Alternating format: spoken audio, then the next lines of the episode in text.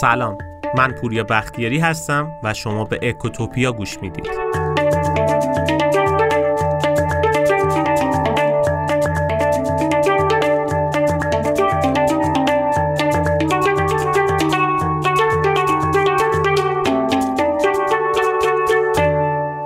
ما امروز درگیر خیلی از مشکلات اقتصادی هستیم که تقریبا توی اکثر کشورهای دنیا این مشکلات براشون حل شده.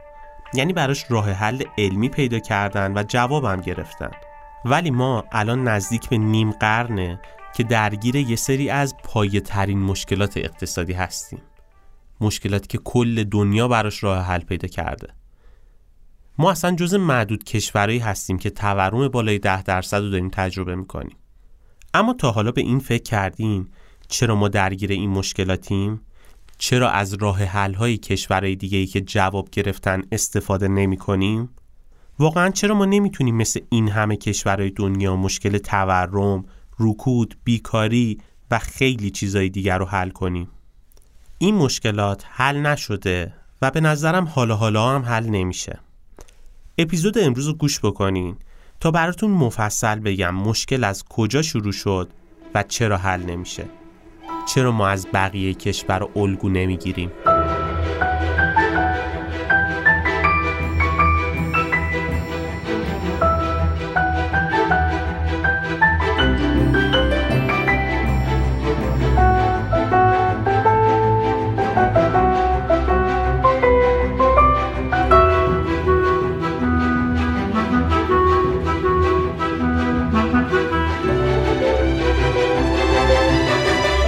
ماجرا برمیگرده به انقلاب سال 57 انقلاب ها عموما یه فرایندی که باعث میشن ساختار قبلی از بین بره تا یک ساختار جدید با نظم جدید جایگزینش بشه.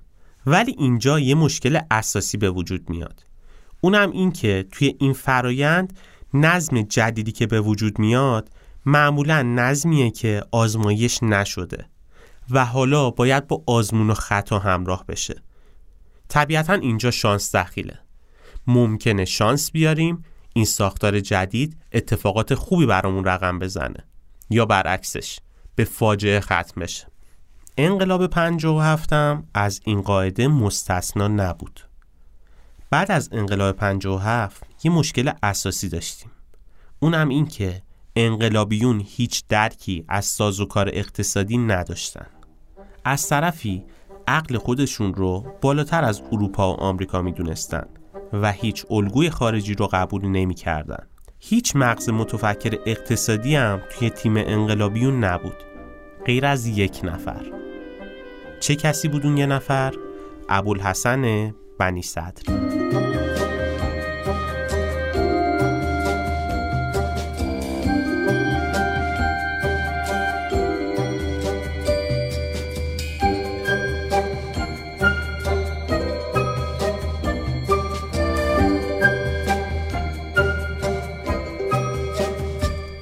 بنی صد توی دانشگاه تهران اقتصاد خونده بود.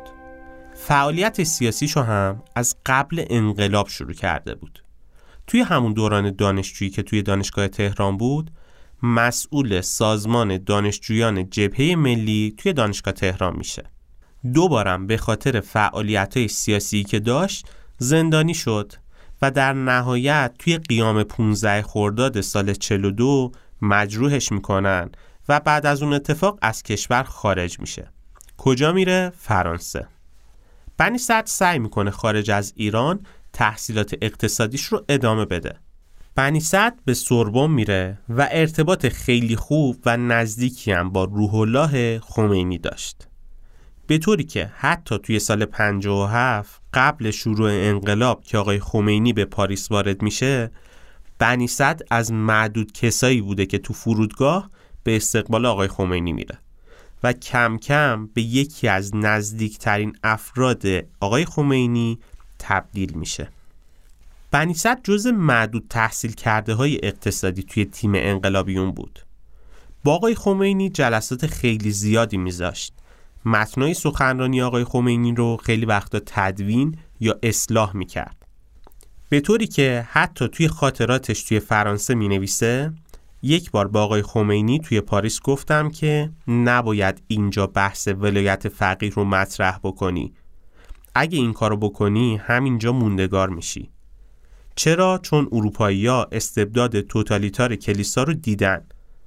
و این صحبت های شما اونا رو یاد اون دوران میندازه و شما رو بی اعتبار می‌کنه. آقای خمینی گفت پس چیکار کنیم؟ گفتم کلمه جمهور رو به ادبیات خودتون اضافه بکنید. و آقای خمینی هم قبول کرد. اینو همه میگذره و با توجه به ارتباطات خوب و تحصیلات اقتصادی که داشت بنی صدر اگر نگیم به اصلی ترین تئوریسین انقلاب ولی به یکی از اصلی ترین تئوریسین های انقلاب تبدیل میشه. انقلاب 57 که شکل می‌گیره بنی صدر برمیگرده به ایران. در ابتدای انقلاب سخنرانی های مختلف تو جاهای مختلفی می‌کرد. وارد تشکیلات دولتی نشد. چرا؟ چون با مهدی بازرگان اختلاف نظرهای خیلی زیادی شد. البته اختلافشون دو طرفه بود. هم مهدی بازرگان با بنی صد مشکل داشت و هم بنی صد با مهدی بازرگان. این اختلافشون هم خیلی زیاد بود. به طوری که حتی توی یه سخنرانی جنجالی بنی صد دولت موقت و به ضعف و عدم توانایی ایجاد تغییر تو دستگاه های حکومتی و سهلنگاری و سستی تو قضیه کردستان متهم می‌کنه. خلاصه بعد از این ماجراها کم کم به دستور آقای خمینی توی انتخابات مجلس شرکت می‌کنه و به عنوان نماینده استان تهران وارد مجلس میشه. توی این دورانی که توی مجلس بود توی تدوین قانون اساسی و اصلاحش خیلی نظریات مختلف خودش رو اعمال کرد. ولی خب نماینده مجلس بودن براش خیلی طولانی نشد. در 21 آبان 1358 ابوالحسن بنی صدر ششمین وزیر اقتصاد ایران میشه. ولی توی همین مدتی که وزیر بود کارهای اشتباه خیلی زیادی انجام داد. بنی صدر شروع کننده سیاست گذاری پوپولیستی توی ایران بود. واقعا آدم عوام فریب و پوپولیستی بود بنی صدر. وقتی که وزیر اقتصاد بود دو تا کار پوپولیستی بزرگ انجام داد که تاوان خیلی زیادی هم داشت. یکی این که شروع کرد بدون حساب کتاب به همه وام داد. مثلا به بانکها بخشنامه داد و گفت هر کسی سی هزار تومن سپرده بانکی داشته باشه می‌تونه 300 هزار تومن وام مسکن 4 درصد دریافت کنه. اصلا این واما اون دوران انقدر معروف شده بود که به اون واما می‌گفتن وام مسکن بنی صدری. حالا کسایی که سنشون زیاده این وام رو به خاطر میارن. مورد دیگه این بود که بنی صد از روز اول پیروزی انقلاب می‌گفت انقلابیون دو تا مأموریت مهم دارن. یکی اینکه کام جامعه رو از عدالت شیرین بکنن. دوم اینکه ربا رو از بانکداری کشور حذف بکنن. بر همین اساس توی دوران وزارتش یه کار پوپولیستی بزرگ دیگه هم انجام داد. کسایی که بدهکار بانکی بودن و جرایم دیرکردشون رو بخشید به طور کامل. و بخشی از بهره وامی که از بانک گرفته بودن رو بهشون برگردوند. به خاطر اینکه یکم واضح بشه اینجوری بذاریم براتون بگم. در نظر بگیرین شما وام گرفتید چند سال پرداخت نکردید حالا جریمه دیر کرد که نمیدین هیچ. اون پول بهره ای که به بانک پرداخت کردید رو هم بانک حالا بهتون پس میده. اگه یه نفر این کارو بکنه چقدر توی ذهن شما آدم محبوبی میشه؟ طبیعتا هیچ کس از این کار بعدش نمیاد دیگه. ولی این کار یه کار پوپولیستیه. یه کاریه که به خاطر خریدن محبوبیت انجام میشه. فاجعه های بزرگی رقم می‌زنه. این کار بنی صدر باعث شد بانکها به مرز ورشکستگی توی اول انقلاب برسن. ولی خب همین سیاست پوپولیستی برای بنی صدر خیلی خوب شد. باعث شد بتونه در انتخابات ریاست جمهوری برای خودش یه محبوبیت خیلی زیادی بخره. بنی صدر هرچند خودش فارغ و تحصیل اقتصاد بود ولی به هیچ کدوم از مکاتب اقتصادی اعتقادی نداشت. چون ایدئولوژی داشت و می‌خواست مکتب جدیدی توی اقتصاد خلق بکنه که به نظرم خیلی هم موفق بود. توی اون دوران بنی صد کتابی نوشت با این نام اقتصاد توحیدی.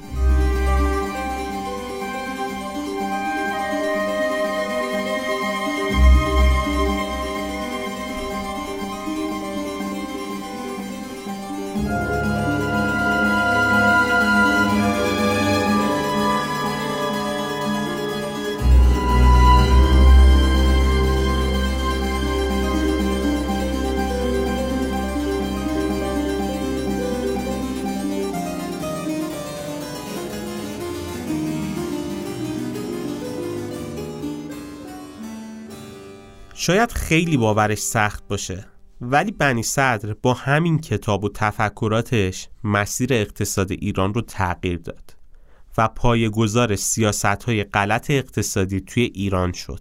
این اشتباهات و سیاست های غلط حتی بعد از برکناری بنی صدر ادامه پیدا کرد و تا همین امروز که ما داریم با شما صحبت می‌کنیم این سیاست ها ادامه داره و داره اجرا میشه.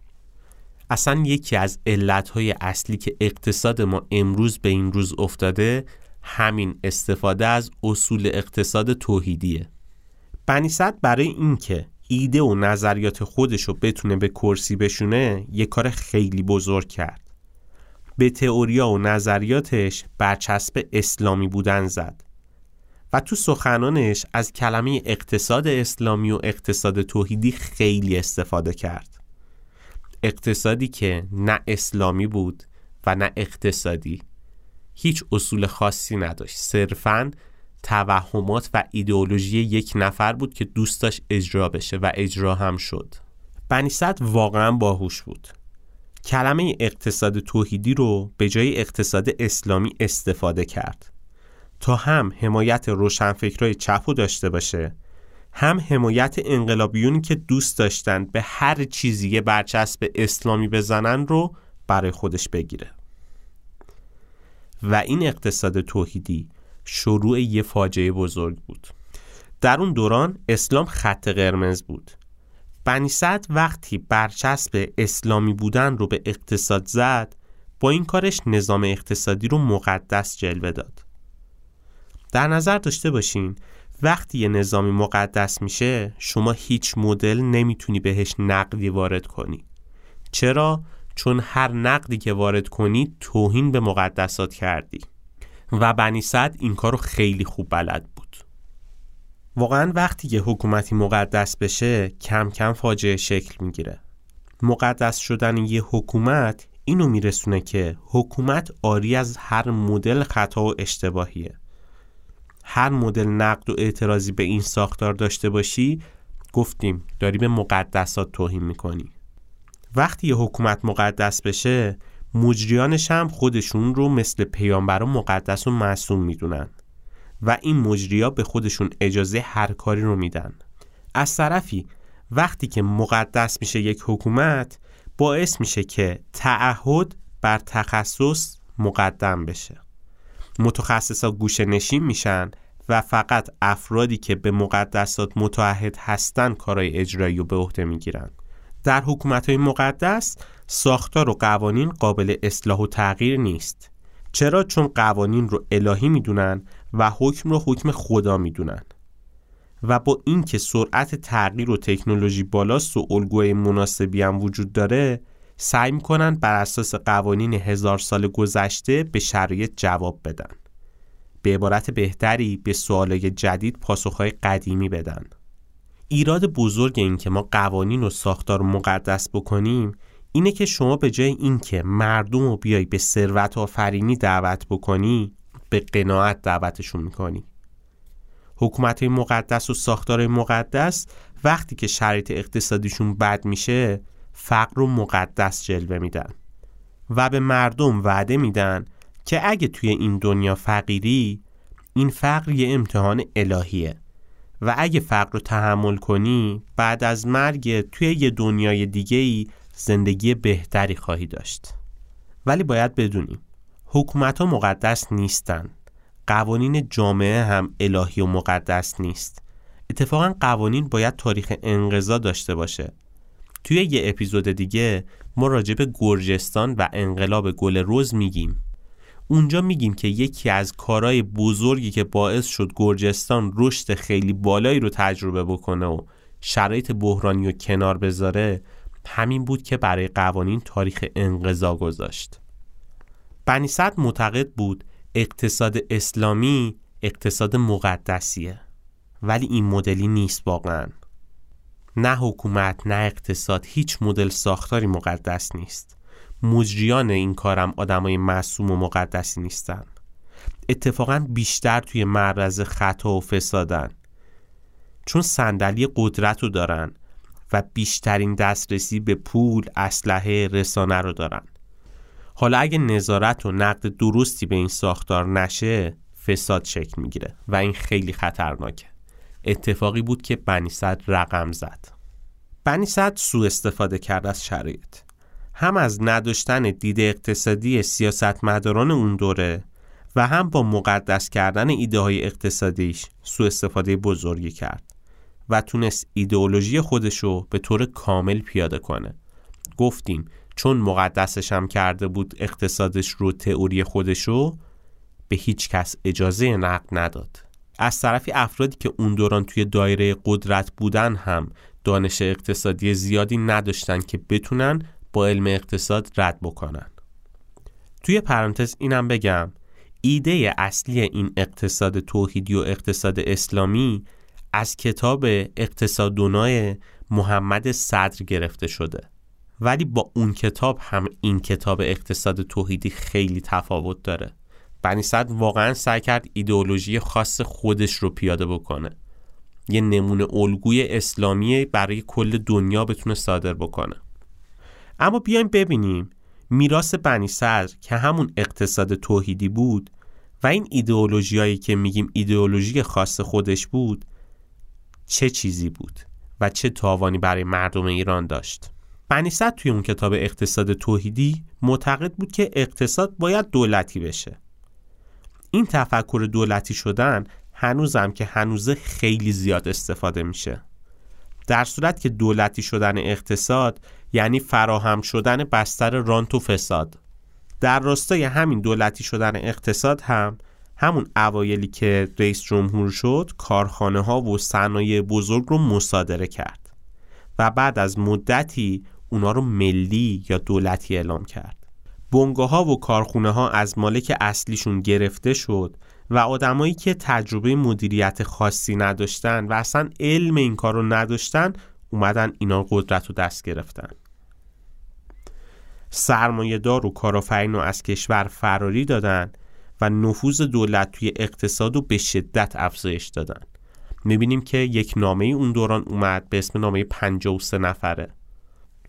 53 تا از بزرگترین کارآفرینای ایرانی اون دوران اخراج شدن از ایران.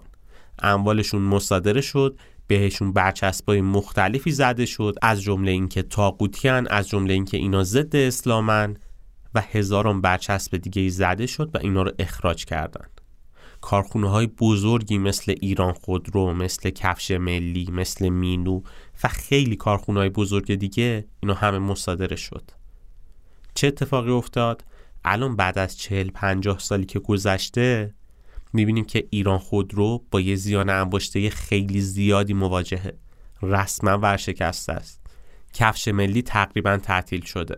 کفش ملی که یک روزی یک اسطوره بود برای خودش این شرکت. به هزاران نفر حقوق داده می‌شد به خاطر این شرکت. ولی این آدما اخراج شدن از ایران و دیدیم نتیجهش چی شد.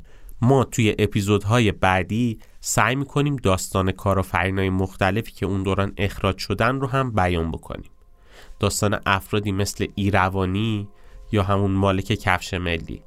افرادی مثل خسرو شاهی و آدمای مختلف دیگه ای. و این نتیجه دولتی شدنه. وقتی که یک بنگاه اقتصادی دولتی میشه باید بدونیم اون بنگاه تقریبا به مرگ خودش نزدیک میشه. چون ساختار دولتی ساختار خوبی نیست. بخش خصوصی واقعا توی این صنایع اهمیت خیلی بیشتری دارن سر اپیزود مناسب خودش اونا رو با هم بحث می‌کنیم.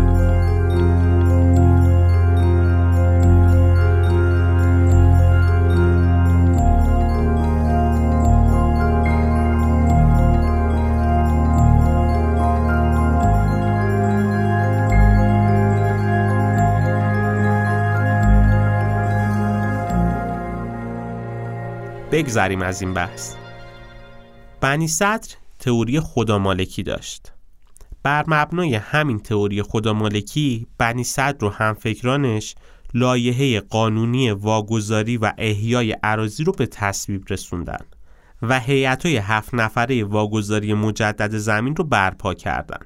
اقداماتی که بر این اساس صورت گرفت نظام مالکیت عراضی کشور رو انقدر دچار آشوب و مشکل کرد و به هم ریخت که هنوز بعد از گذشت چهل سال سر و سامون پیدا نکردن. یکی دیگه از ایدئولوژی های بنی صدر این بود که سعی کرد بانکداری اسلامی رو رواج بده. اصلا اصلی ترین گذار بانکداری اسلامی همین ابوالحسن بنی صدر بود. بانکداری اسلامی مفهومی بود که برای اولین بار توی دنیا مطرح می شد و هیچ الگویی هم نداشت. دقت کنید به بانکداری هم باز برچسب اسلامی زد و مقدس اونو جلوه داد. طبیعتا اینجا هم کسی اجازه نقد نداره بهش. توی این بانکداری اسلامی بنی هیچ اعتقادی به نرخ بهره نداشت. می‌گفت نرخ بهره همون رباه ربا هم مستقیم از طرف خدا من شده. پس نرخ بهره نباید وجود داشته باشه. یکم دقت بکنید. تا همین الانم که بیشتر از چل سال از رفتن بنی صد میگذره ما درگیر این باور غلطیم. همین نرخ بهره پایین رانت و فساد زیادی ایجاد کرده. دولت ها تموم تلاششون رو می‌کنن تا نرخ بهره رو پایین نگه دارن تا حد ممکن. بزنین تو پرانتز یه چیزی بگم. یه اپیزود جدا من راجع به نرخ بهره مفصل صحبت می‌کنم. نرخ بهره مثل یک دماسنجه. دماسنجیه که تب و تاب تورم و شرایط اقتصادی رو نشون میده. شما دماسنج رو از یه بیمار حذف بکنی چه اتفاقی میفته؟ تب نشون نمیده. ولی واقعا تب اون بیمار حل شده. مشکل تبش از بین رفته. نه شما صرفا تب و نمی‌بینی دیگه. برداشتن نرخ بهره و نبودش هم همینه. نرخ بهره پایین واقعا فساد ایجاد می‌کنه رانت ایجاد می‌کنه. شاید بگید که نرخ بهره الان 18 درصد 22 درصد نرخ بهره بالاست. نه نرخ بهره بالا نیست. وقتی که ما تورم 40 درصد 50 درصدی داریم و نرخ بهرهمون 20 درصده یعنی نرخ بهره واقعی منفی 30 درصده. این چیزیه که مهمه. یعنی چی نرخ بهره واقعی منفی 30 درصده؟ یعنی شما بری وام بگیری اون پول رو بری آجر بخری بذاری یه گوشه. اصلا هیچ استفاده هم ازش نکنی. صرفا به یه کالا تبدیلش کنی. موقعی که می‌خوای بفروشی چون تورم بالایی داریم شما سی درصد سود می‌کنی. این نرخ بهره پایین باعث شده که وام گرفتن به یک کار رانتی تبدیل بشه. هر کسی که وام بیشتری بگیره طبیعتا بیشتر سود می‌کنه. حالا یه سری که زور و قدرت بیشتری دارن میرن خودشون اصلا بانک تأسیس می‌کنن. بانک تأسیس می‌کنن خودشون از خودشون وام می‌گیرن و مالهای بزرگ رو می‌سازن ساختمونهای بزرگ می‌سازن مثل ایران مالهایی که می‌بینیم. پس پایین بودن نرخ بهره می‌بینیم که چقدر رانت ایجاد می‌کنه چقدر فساد بزرگی ایجاد می‌کنه و این خیلی خطرناکه. واقعا برای اقتصاد سالم نرخ بهره باید نرخ بهره واقعی باشه. به زور پایین نگهش داریم هیچ تاثیر خاصی نداره. اقتصاد ما اقتصاد دستوری دیگه. نرخ بهره رو نمی‌ذاریم با ساز و کار خودش تعیین بشه. وزیر اقتصاد دولت میگه دوست دارم نرخ بهره 18 درصد باشه. دوست دارم 15 درصد باشه. نرخ بهره واقعی نداریم. ما نرخ بهره عشقی داریم. اینا رو توی اپیزودهای جدا مفصل راجبش صحبت می‌کنیم. یه اپیزود راجب اقتصاد دستوری خواهیم داشت. یه اپیزود راجب نرخ بهره داریم که این مفاهیم رو بهتر درک بکنید. از بحث اصلی دور نشیم.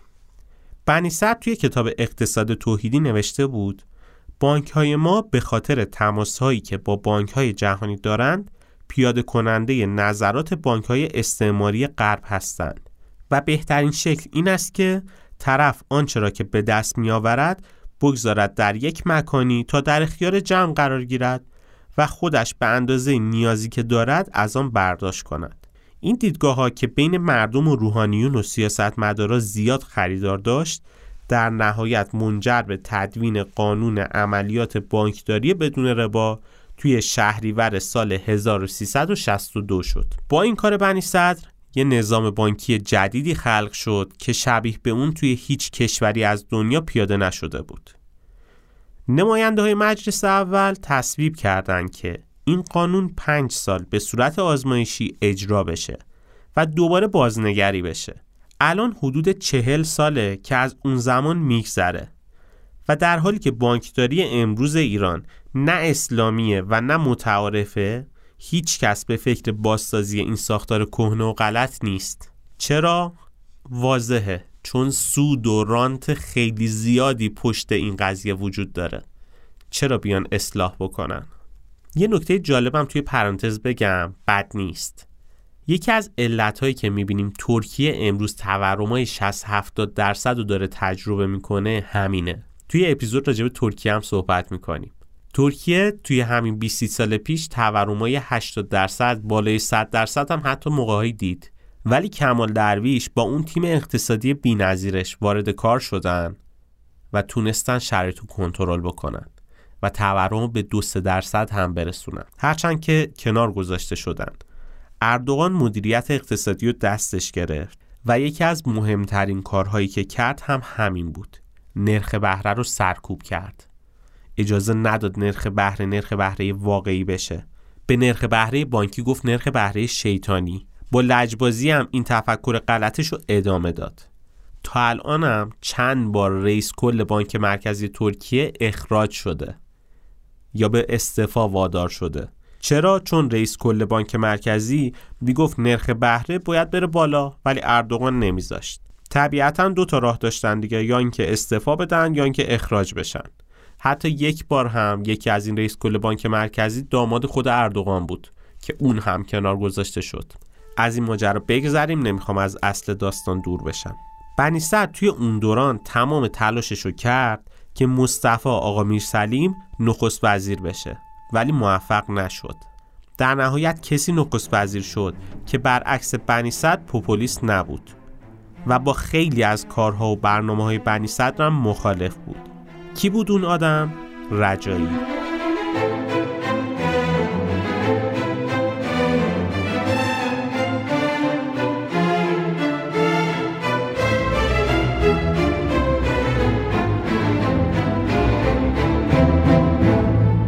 بنی موافق اقتصاد دستوری و پایین نگه داشتن به زور قیمت ها بود. ولی رجایی با اینکه سواد اقتصادی خاصی نداشت مخالفت شدیدی می‌کرد باش توی این مورد. معروف ترین بحث رجایی و بنی صدر هم سر قیمت بنزین بود. در نظر بگیرین اول انقلاب یکی از شعارهایی که داده می‌شد برق آب مجانی و نفت مجانی بود. روی همین حساب بنی صد می‌خواست قیمت بنزین رو به صورت دستوری پایین نگه داره. ولی رجایی مخالف بود. رجایی می‌گفت قیمت ها باید واقعی باشن. توی بحث بین رجایی و بنی صد اتفاقا رجایی توی این زمینه موفق میشه. قیمت بنزین توی اون سال از ده ریال به سی ریال افزایش پیدا می‌کنه. بنزین که گرون میشه رسانه ها از رجایی می‌پرسن که آقای نخست وزیر با توجه به وضعیت استثنایی کشور علت گرون کردن بنزین اونم برای مدت نامحدود چیه؟ کرایه ها به طور سرسام‌آور و بیقانون بالا میره. یه جایی که قبلا با یه تومن می‌رفتیم ببینید حالا با چه مبلغی باید بریم. یه کارتون کتابو که به شهرستان با مبلغ ده تومن میفرستادیم با اینکه با ماشینای گازوئیلی فرستاده می‌شد الان سه برابر شده هزینهشون. رجایی جواب میده ما قیمت بنزین رو افزایش ندادیم. قیمت تمام شده بنزین لیتری سی ریاله. چرا دولت باید 20 ریال سوبسید پرداخت بکنه؟ فقط کسایی که خودرو دارن از این سوبسید استفاده می‌کنن. مثل اینه که ما بخوایم از جیب فقرا برداریم به جیب ثروتمندان بدیم. پایین نگه داشتن قیمت بنزین که به فقرا سودی نمیرسونه. رجایی با اینکه اقتصاد نخونده بود سازوکار اقتصاد خوب درک کرده بود. تئوریش هم تئوری درستی بود. اگه دقت کنید هم می‌بینید که الان اکثر سیاستمداران ما وعده های پوپولیستی زیاد میدن که قیمت ها باید پایین نگه داشته بشه قیمت بنزین نباید افزایش پیدا بکنه و کلا این اقتصاد دستوری بین همه سیاستمداران ما یه چیز رایجی شده. مخصوصا سر قیمت بنزین. می‌خوام بگم ببینید تفکرات بنی صد تا کجا تونسته جلو بره. الان که بنی صد فوت هم شده باز این تفکراتش وجود داره و داره توی ادبیات سیاست مداران ما استفاده میشه. بنی صد عقل خودش رو از همه بالاتر می‌دونست. دشمن اصلی لیبرالا بود. این تفکر رو جا انداخته بود که لیبرال یعنی تضاد با اقتصاد اسلامی. لیبرال یعنی الگو از غربی ها این جمله رو هم بارها تکرار می‌کرد. به لیبرالا می‌گفت این علمبازان که خود را اقتصاددانان آزادیخواه معرفی می کنند از علم همین را آموختند که هر حرفی درباره جامعه های دیگر گفته شده درباره ایران هم صادق است. این تفکر دشمنی با علم و ضد لیبرالی هم از اون تفکراتی که هنوز باقی مونده و به شدت داره استفاده میشه. هنوزم که هنوزه آدمایی که تریبون دارن و خیلی هم پیرو مکتب اقتصاد بنی صد هستن لیبرال بودن و یه نوع تحقیر می‌دونن و این رو خیلی جا انداختن. اصلا دقتم بکنید این جمله رو تو ادبیاتشون زیاد میشنوید که اقتصاد ایران با همه دنیا فرق داره. این کلمه باعث چه اتفاقی میشه؟ باعث این میشه که ما از الگوهای جهانی استفاده نکنیم. چرا؟ چون که توهم این رو دارن که اقتصاد ایران با شرایط دنیا فرق داره.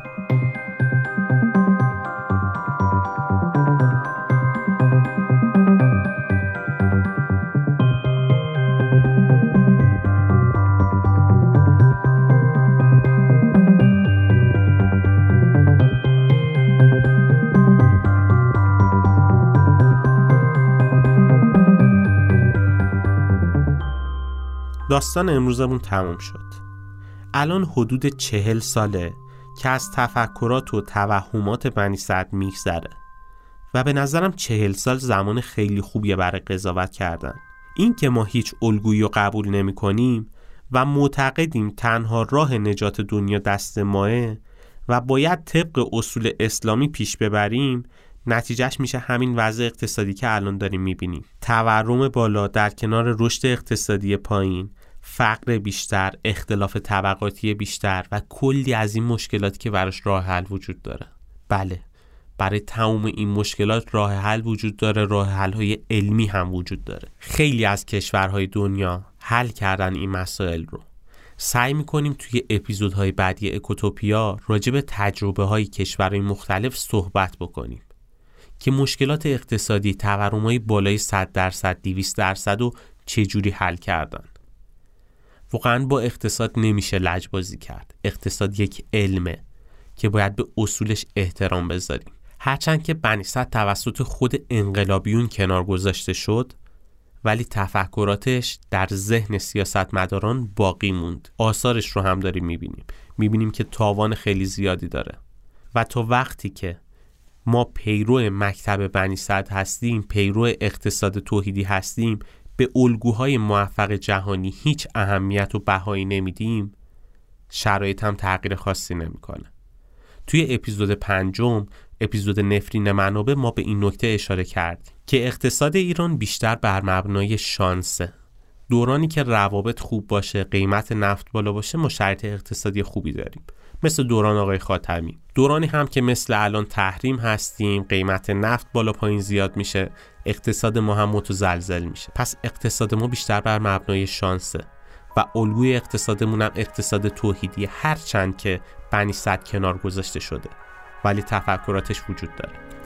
امیدوارم که ما هم یک روزی بالاخره به علم احترام بذاریم. شاید شرایط اقتصادیمون از این بهتر شد.